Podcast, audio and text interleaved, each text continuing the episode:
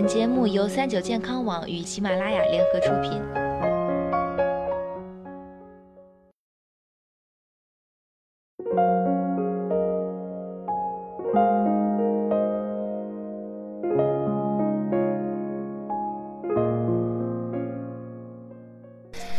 Hello，大家好，欢迎收听今天的健康养生小讲堂，我是主播探探。许多人都知道呀，小米作为粗粮，具备丰富的矿物质和其他营养成分，是良好的养胃食物。但很多人或许只知道小米拿来煮粥很有营养，却并不知道到底营养补充在了哪里，而且还有哪些其他优秀的地方。所以今天我们就来说一说常吃小米的好处，以及不能一起混吃的食物。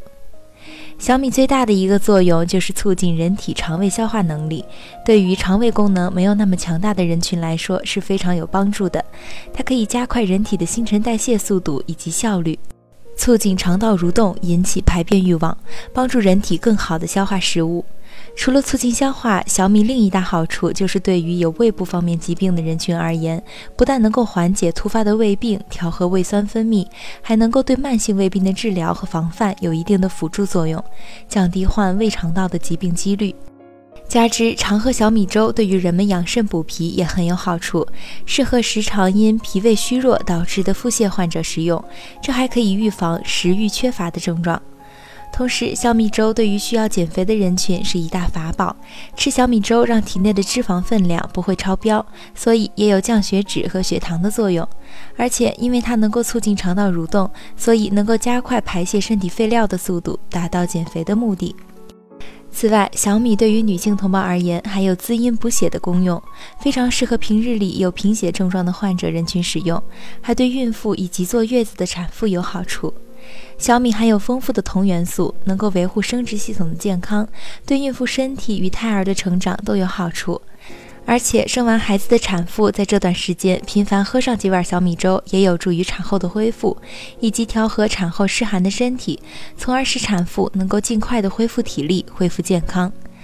那么好处这么多的小米，又不适合和哪些食物一起食用呢？一、鸡蛋。因为蛋类所带有的大量蛋白质适合在酸性的胃部环境中进行消化，而小米所含有的淀粉遇到强酸性的环境会出现很难被消化，甚至无法消化的情境。因此，假如这两种食物同时，则会引起人们产生胃病的情况。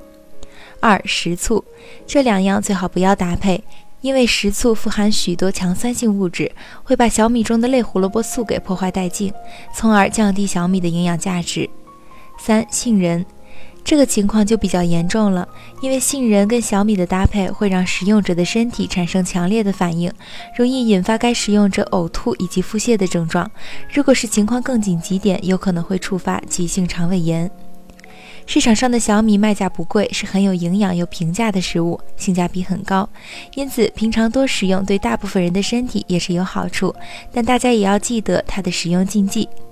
今天的节目到这里就要和大家说再见了，我是主播探探，我们下期再见。